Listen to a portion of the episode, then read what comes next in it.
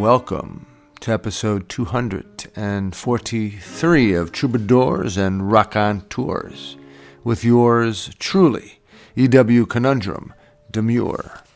On this week's program, we have our regular contributor, resident philosopher, winemaker, author, Almighty Todd, talking with us from his homestead in Stockbridge, Vermont. And we'll be talking with the Almighty about a load of lumber, wine season, the soullessness of the Republican Party, Halloween, autumn, and his donkeys, Mojos, and Rosalitas, among other things. We also have an EW essay titled The Lemonade Stand, an IQ test, a Trump IQ test from the New Yorker magazine, more specifically, and a poem titled Halloweeny. And all of this, as is usually the case, will be circumscribed, inundated, infused with several great tunes. Let's get to it. Episode 243 of Troubadours and Raconteurs. You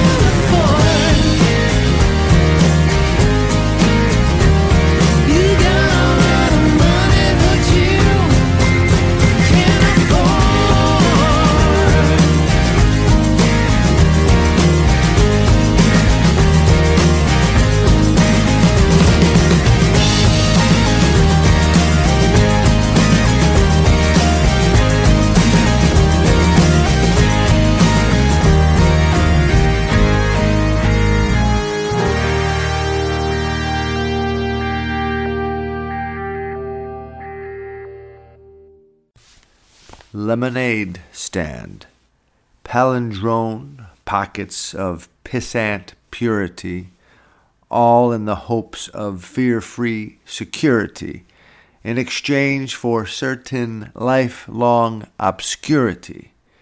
Is this a humble, respectable way as a human to be? Or do the train of spiritual mystic mystery be stymied through the misery that accompanies your choice to exist as a leaf on a branch, blowing and still as the seasons come and go, measured and predictable.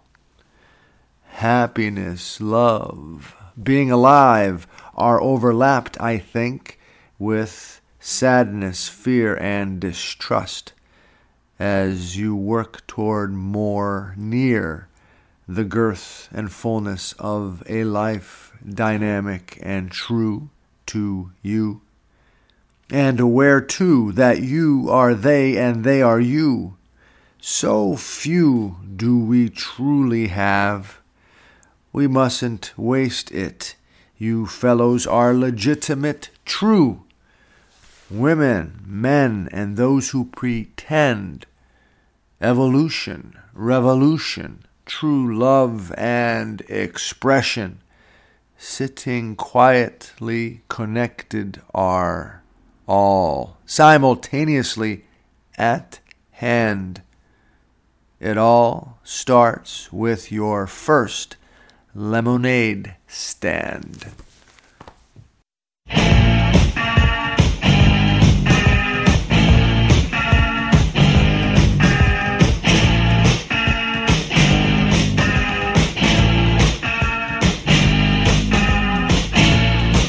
The reason we're here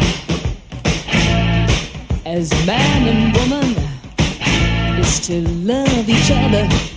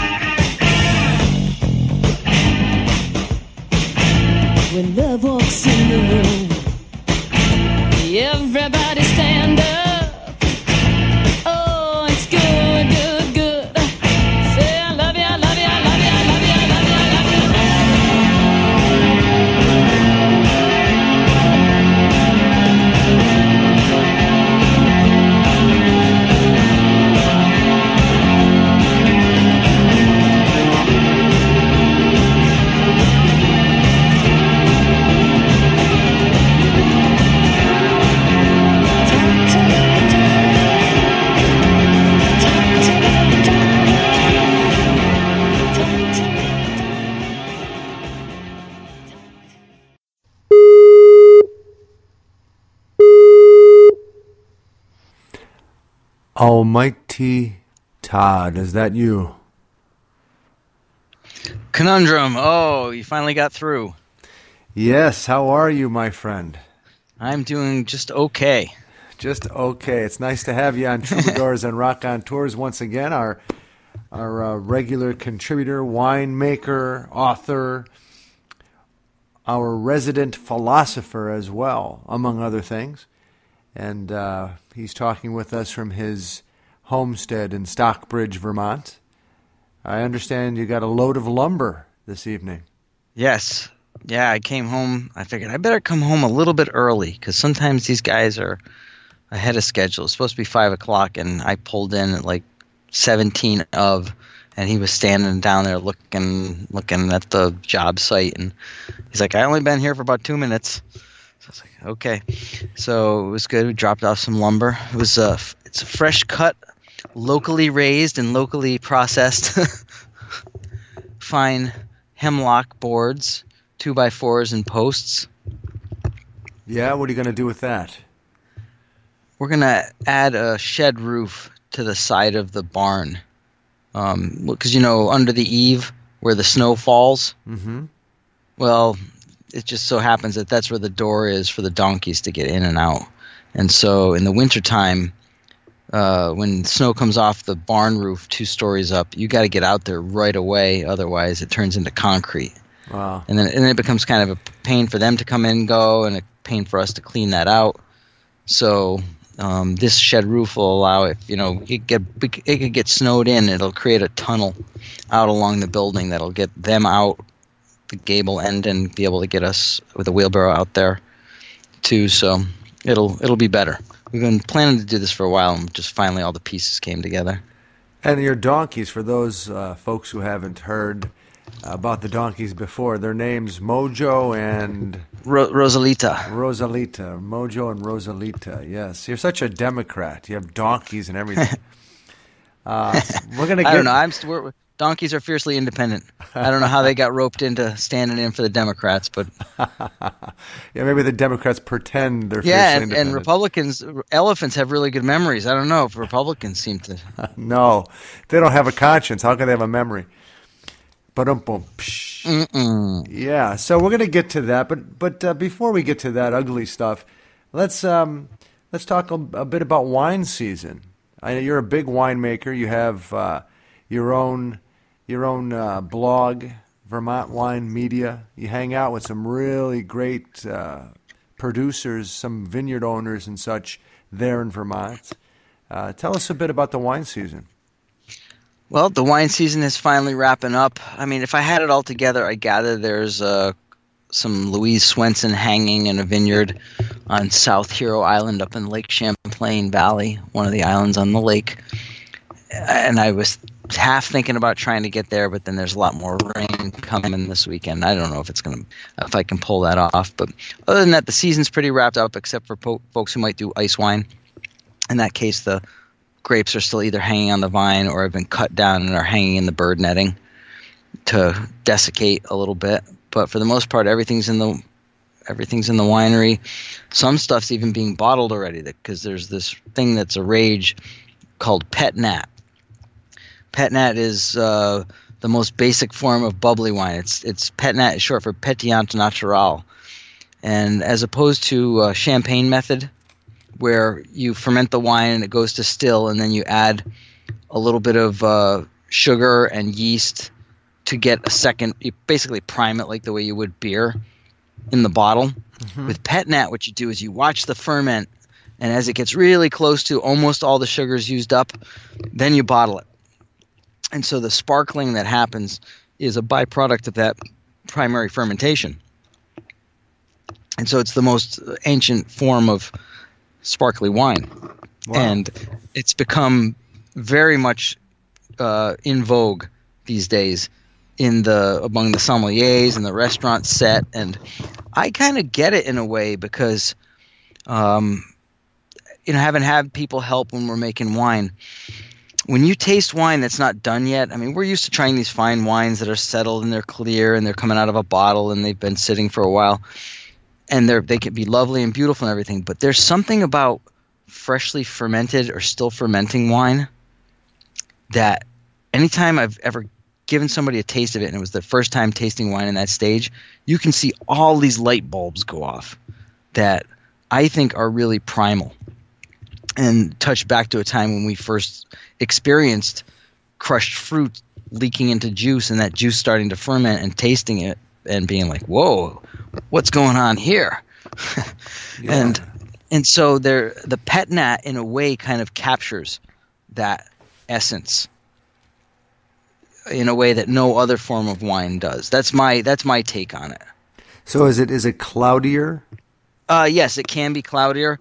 Um, if it usually it'll throw off enough solids that folks will have to disgorge it, which means they have to turn it upside down while it finishes fermenting in the bottle, and get all the solids to go down to the end so that they can then pop the top, and then top it up with more wine of the same, and then cap it again before it goes out. And even then, it might have a little bit of cloud to it, but.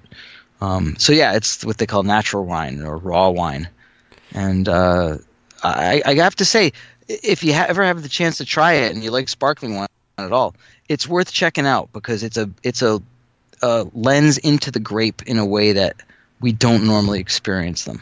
And what what um, vi- vineyards are producing it that you could suggest for us to, to look for? Oh, I well, geez, I think anybody that's a small handcrafted vineyard at this point, if they're on the tr- on watching the marketing trends, are probably playing around with it and at least doing it in small lots. Um, some may be doing it more widely. I mean, I'm I'll tout my friend here at La Garagista in Vermont because I don't know if I brought this up the last time, but even if I did, I'll blow the horn again. Um, these are folks that are working with cold climate fruits that can grow up above the the frost line where and the freeze line where most other grapes can't grow. And my friend Deirdre Heekin has been she's on the short list by enthusiasts as winemaker of the year for, for she- 2017 She's on the short list of what was that? for winemaker of the year Wow. for 2017 by Wine Enthusiast. And is that a respectable uh, organization? Wine Yeah, yeah, that's like it's actually all of our minds were blown when that happened. I mean, just to be listed there is amazing, given the fact that what's happening here on the edge of the wine world is really pretty far out from most people's perspective, and the fact that she's crafting things uh, with basically doing as minimal intervention as possible.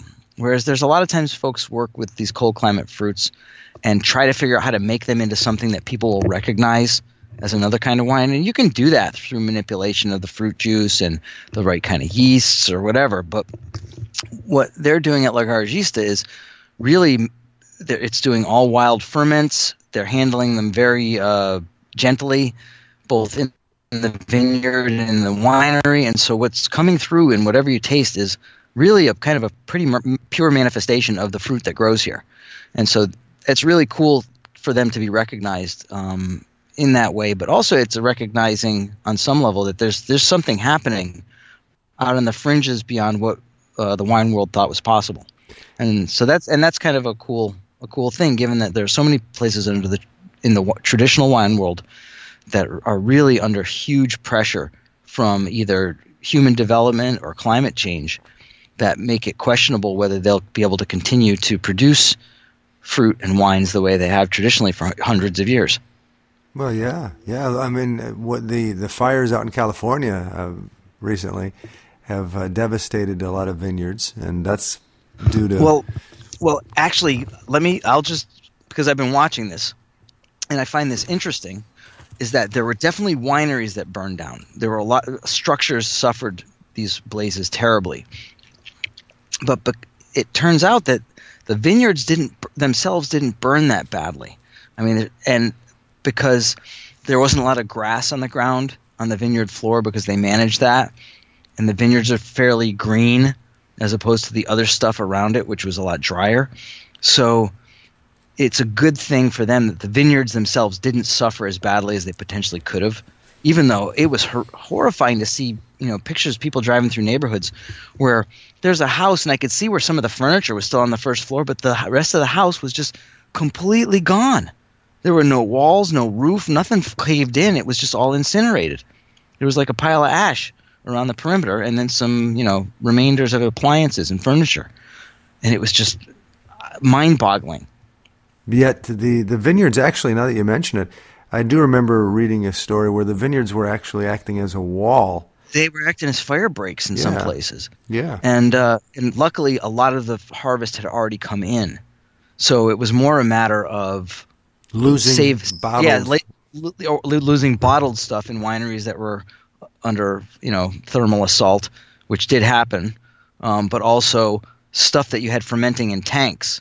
I read about one guy who was able to go and at least do punch downs on his tanks that were out on the on the pads outside the building Punch down? because punch down that's where um, with red wines you ferment all the skins and the seeds and everything in with it and the carbon dioxide makes bubbles and lifts all those skins up to the top and you don't want them to dry out because they can start to get uh, volatile acidity vinegar taint basically. But also if you're trying to extract some of the goodness from the skins you want it down in the liquid. So you punch you go with a paddle and you punch the push the cap down underneath and wet it a couple times a day sometimes. Um, or you do a pump over where you pump wine out from the bottom and spray it on the top. Uh, but the problem is the power was out so because the power was out he couldn't even go in the building it's not that he couldn't get inside but because the air exchange wasn't happening there was so much carbon dioxide from the fermentation inside the building that it wasn't safe to be in there wow. so so there's so some you know some runaway ferments in some places that might have otherwise been controlled through thermal manipulation to the to the vats themselves because some of the big stainless steels have uh, have jackets that can either warm up or cool down the fermentation.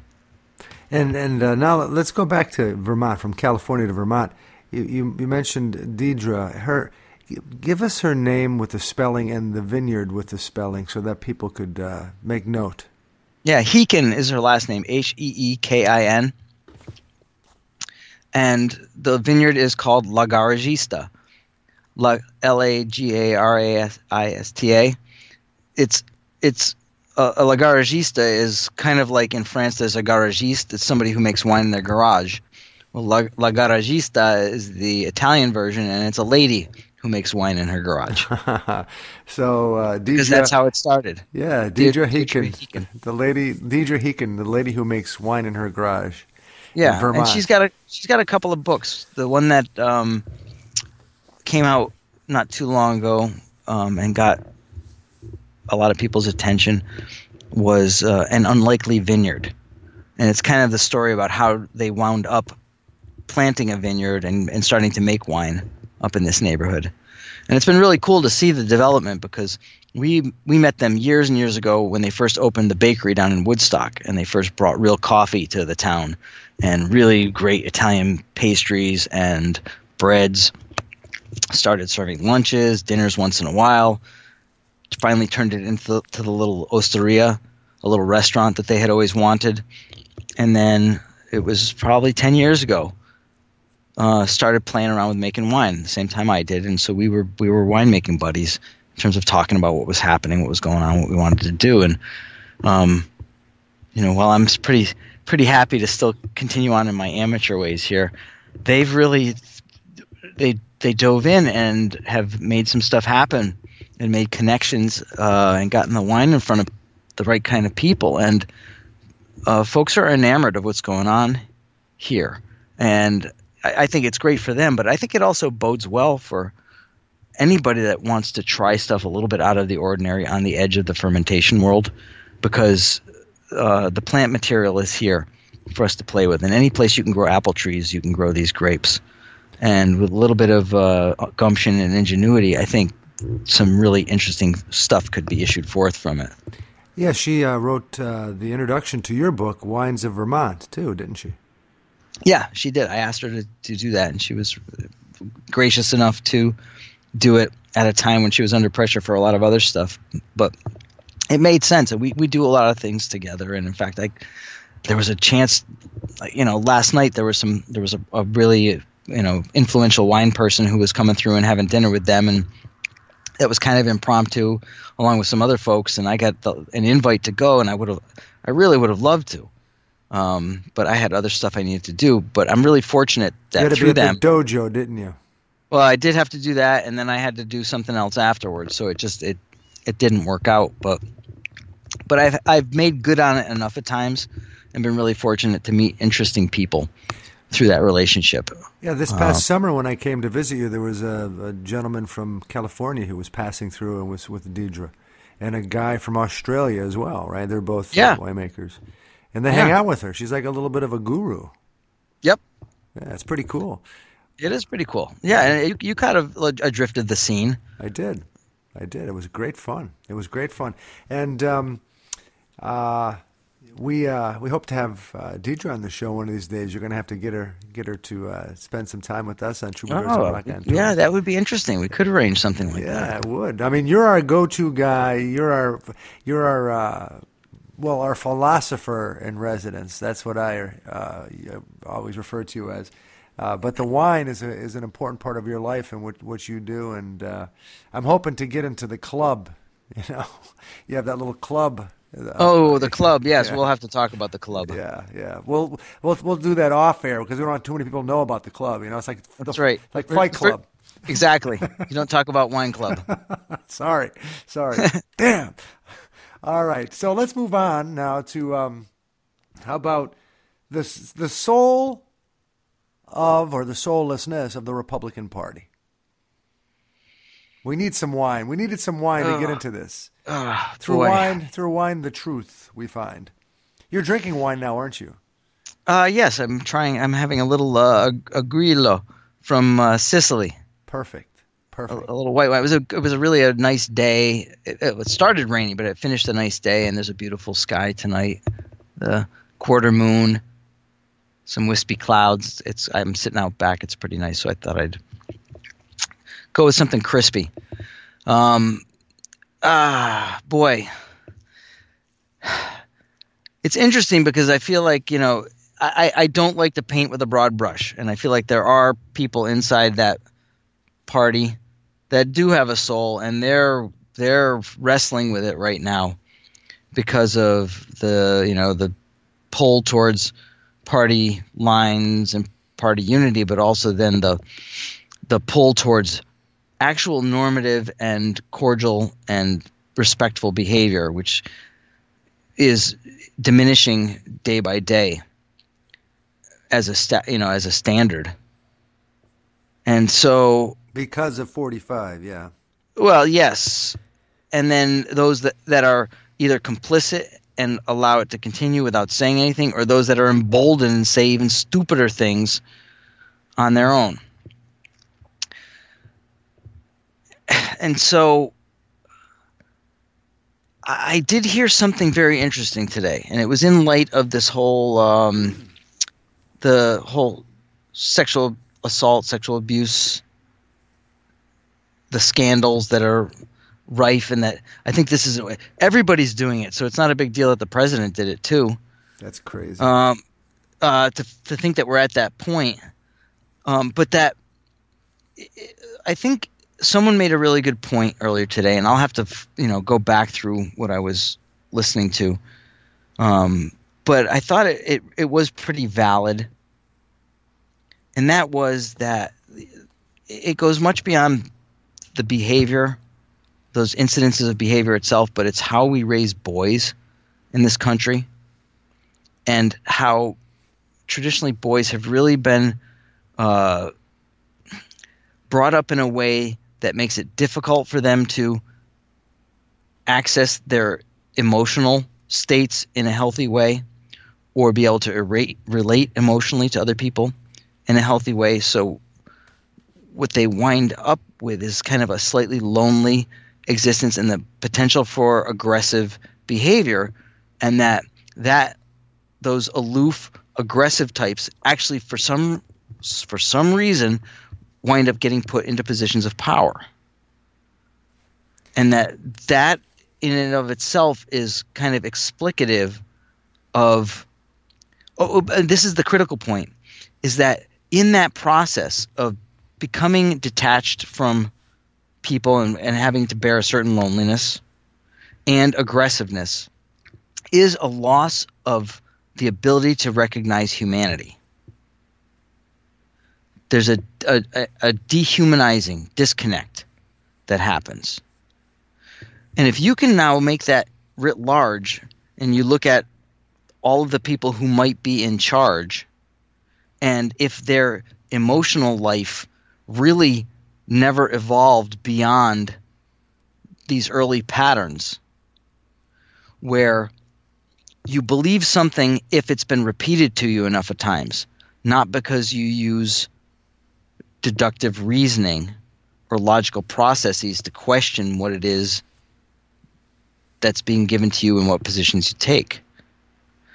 And so there's this there's a very nuanced maturity problem that allows people that fit the, the detached, aggressive, even if they're not mature model, to reach places of power and influence. And I have to wonder how many people might that describe in the legislative structure that we're looking at today? Yeah, uh, most I would I would uh, estimate. Most. I, I mean, maybe that was more than you were asking for, but that's, no, I mean, that's good. That's really that kind of that kind of it, it, I had some connections. So I knew you what you wanted to talk about, and then I heard that, and I was like, wow, because it's oftentimes it's really the simple answer. We don't know how to raise boys in the U.S. We don't. No, no. You and I are different. We're sensitive boys, right? Well, y- that's yes, why, that's but why we're not but- but I think- of, of, of political of power, yeah, exactly, right, exactly. Um, but at the same time, we both have been exposed to all the other processes enough that we know if we had to behave like insensitive boys, we would know generally how to do that or what to say or you know what to do. Yeah, we, we just Even choose- when you're- yeah we choose not even to. Even when you're busting your buddy's chops, Right, right. you have the capability to do that because it's been it's been provided to you. That training has been provided to you. And if you've never been given alternate training schemes or alternate ways of looking at situations and contexts, then the default is the crappy way that we raise boys. Right, right. And, and the other, I mean, you kind of mentioned it. You have to also, I guess, if this is the the the uh, prevalent uh, approach of men in our society, you have to prepare your boys to be able to handle it, uh, so that they don't cave in or are bullied by it. Or yeah, well the the peer pressure is Right. immense. And it's and there's you know there's physical threat right. on a lot of levels. Yeah, to be sensitive is really to be strong. You know, I, I would say. You know, to be a bully, it's it's not a lot of strength involved there. It's just aggression. Yeah. Um, but we we uh time is running uh, slim in our in our uh, segment this go around. So we I know we ran a bit amok. no, we didn't. No, we didn't. this is perfectly fine. We just have a few minutes, honestly, uh, and I, I want to. I want you to address. So, thank you for that. Thank you for your your analysis of of uh, the soullessness, soullessness of the Republican Party. How about autumn and Halloween? A couple of thoughts about those. Uh, pending, or actually, they're here now. Autumn is at least, and Halloween's Oh, coming. yeah, it's upon us. yeah. and uh, I, you know, for me, it's always a bittersweet time because I like the warm weather, and I've been really enjoying this. This maybe I shouldn't be enjoying it, but this shift of seasons. I mean, it's like spring went all the way through July into August, and then we've had summer up until now.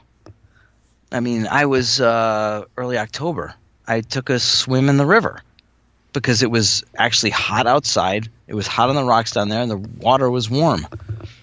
And it was a little bit bizarre, I have to say. But I mean, normally this is the time of the year. This is the closing down time, and as I understand it, the Samhain was the old uh, old hol- holiday or feast time in Gaelic uh, past that celebrated the harvest, but it's also it's almost halfway between the autumnal equinox and the winter solstice, and it's the time where you are moving down into the darkness.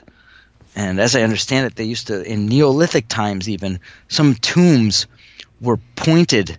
The doorway to the tomb was pointed to the sunrise at this time of year. I don't know what that means, but it, other than that, people were paying attention to something. Yeah, the sun and the patterns. Yeah. And so it's a this is a special time when the the barrier between this world and the next world or other worlds becomes thinner and things can maybe pass between. And so that's the origin of this idea of of ghosts and spooky things and haunted stuff. But that there's some kind of a a reminder. I think of it in terms of it's getting cold and are we going to make it through this winter? It's a reminder of mortality Yeah. that happens and we're watching the leaves fall and we're like, "Oh, the leaves are dead, but the tree is still alive. Is it going to live? Will it live till spring?" And then that's where you wait and you watch and this, ah, yes, it's budding out. That tree is still alive because sometimes trees don't come back. You know, Right. you'll see you'll see you'll have witnessed their last leaf. And uh so this is the time when we're reflecting on the the passing that there is a cycle. And this is more apparent to those of us that live in deciduous forests and you know in uh, continental temperate areas where we actually can see the four seasons go by. Whereas on the equator it's not so apparent. Here there is a cycle to life that is un, undeniable and so i think we're forced to kind of see ourselves in that cycle Well put. Thank you so much, Almighty Todd, our good friend, regular contributor, resident philosopher here on Troubadours and Raconteurs. And uh, I, I wish you the best in the next month or so before we talk again. And um, I can't wait to see you soon, see you and have a glass of wine soon. Take- yeah we should we should figure that out you take care of yourself and trick or treat Trick or treat, Kumba. Ciao Ciao.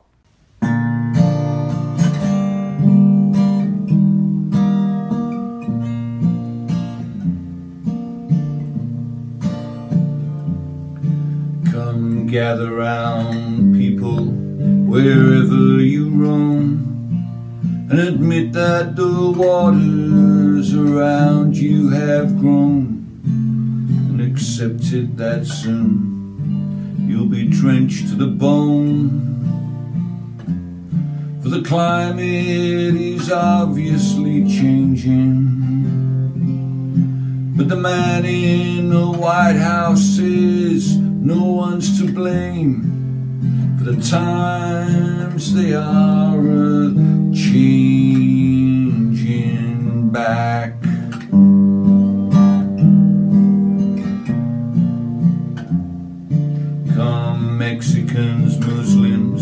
LGBT and Jews.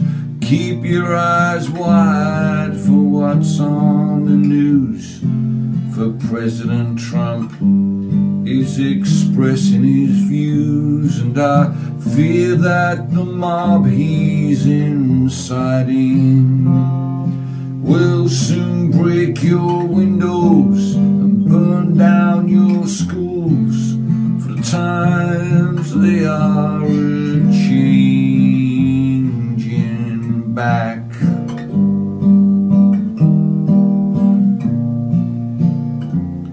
Come mothers and daughters throughout the land.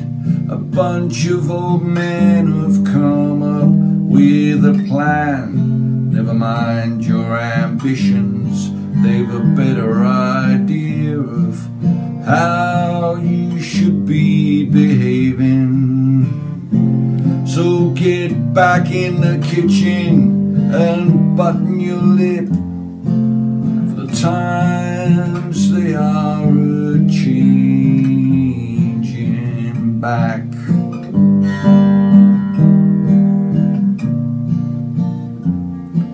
In the land of the free and the home of the brave, Martin Luther King is spinning in his grave to see a bigoted bully taking the stage, and he calls upon us to be faithful to the ideas he died for in another age. For the times they are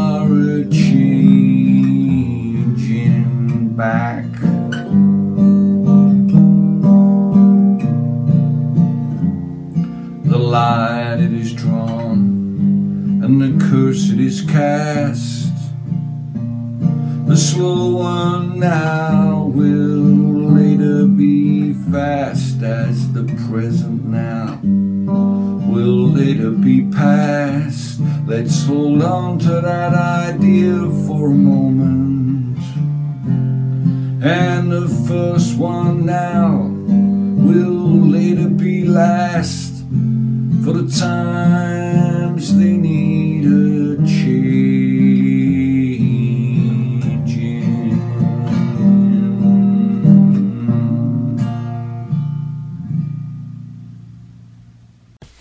From the October 30th, 2017 edition of the New Yorker magazine, The Trump IQ Test by Broti Gupta and Rebecca Kaplan. Welcome to the Trump IQ Test. It's the hardest test in the entire world, and Barack Obama couldn't take it because he was too scared and because you have to be American to take it. Please answer the questions below to the best of your ability or lady ability. Number one, which of these five is unlike the other four? A. Nazis. B. White supremacists. C. Very bad people. D. Very good people. E. Misunderstood Nazis. The answer is C. Very bad people. Number two, unscramble this word. M A G A, MAGA. Would it be A, gamma, B, MAGA, C, AGM, D, GAM? Answer B. The A's were switched.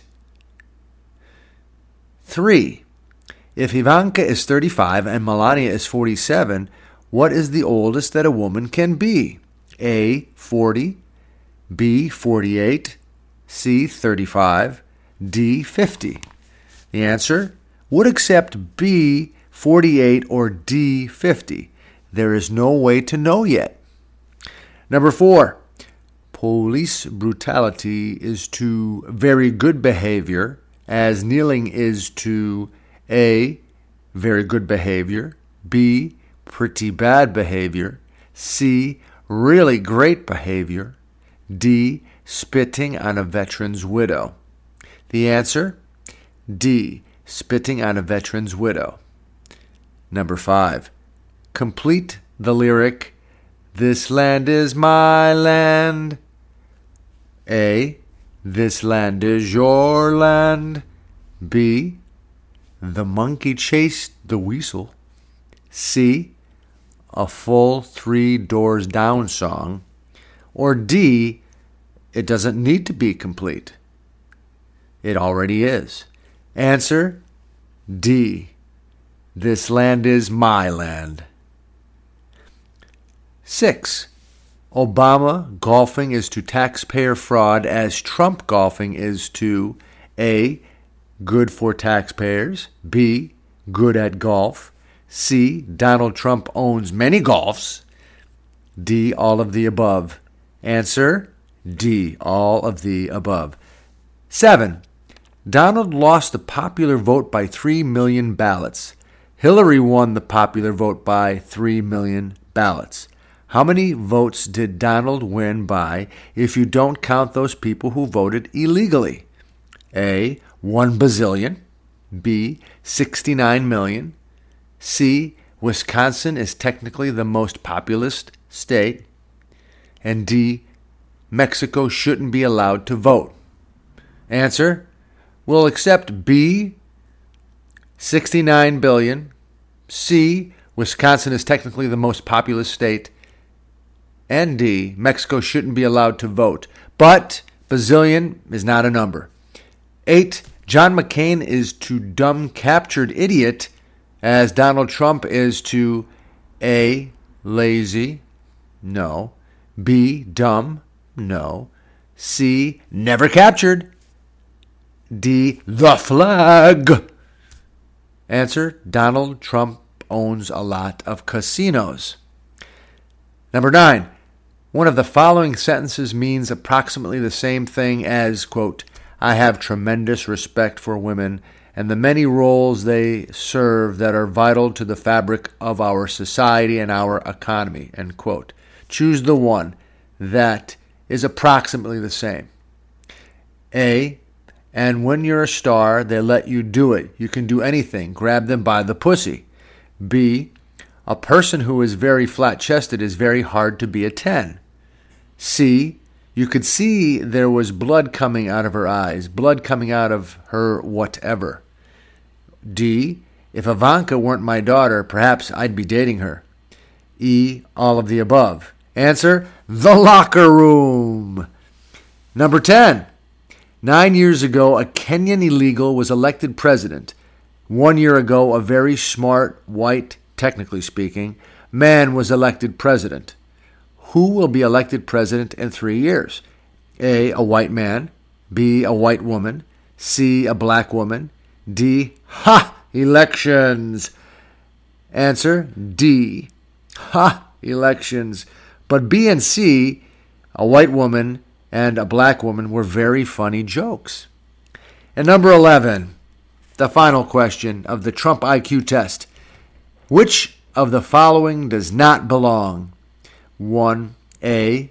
B. 5. C. 9. D. Brown people. The answer D.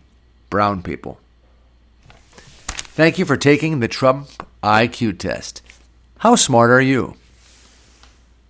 You made me cry when you said goodbye. Ain't that a shame? My tears feel like rain.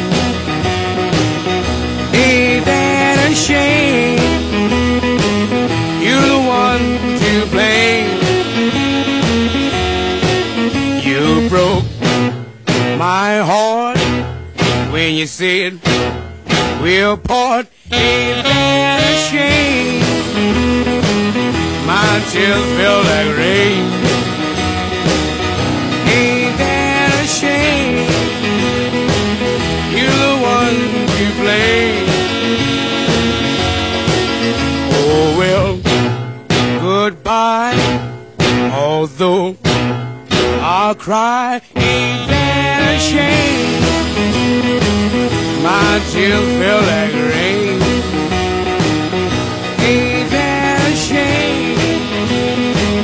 The one to blame.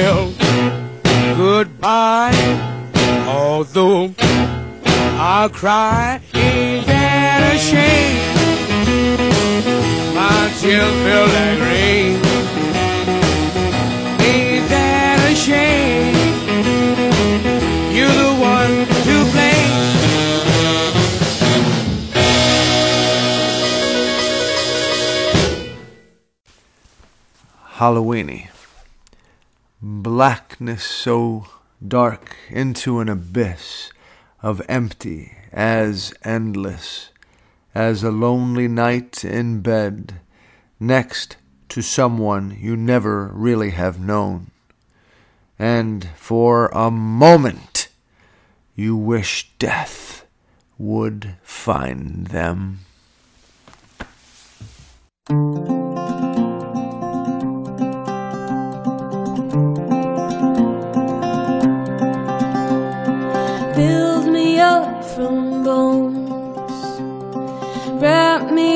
Up in skin, hold me close enough to breathe me in.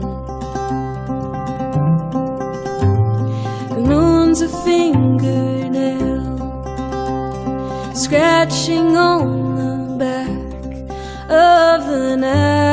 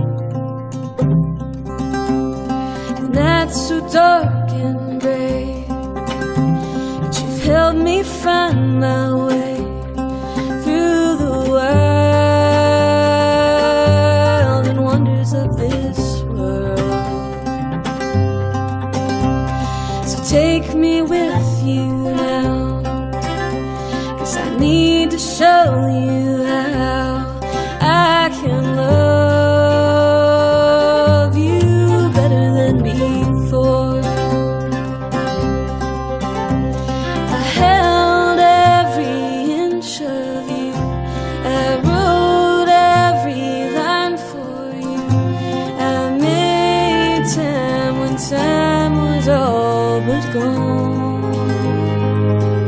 You're the love I've always known.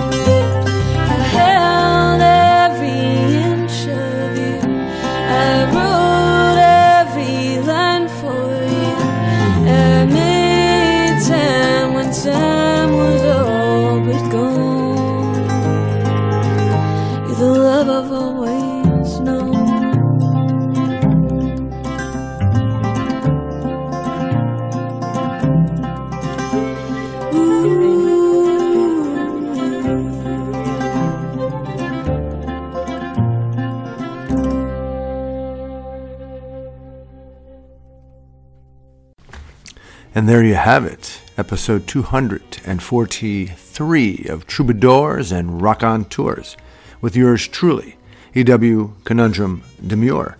I'd like to thank those folks that made this episode possible. First and foremost, our regular contributor and resident philosopher, Almighty Todd. I'd like to thank the New Yorker magazine and writers Broti Gupta and Rebecca Kaplan. And I'd like to thank these musical artists as well Stéphane Grappelli and Django Reinhardt, Aimee Mann, The Pretenders, Billy Bragg, Fats Domino and Sarah Jarosz, Terence Blanchard and Branford Marsalis, too. Until next week, enjoy this one. Thanks for listening.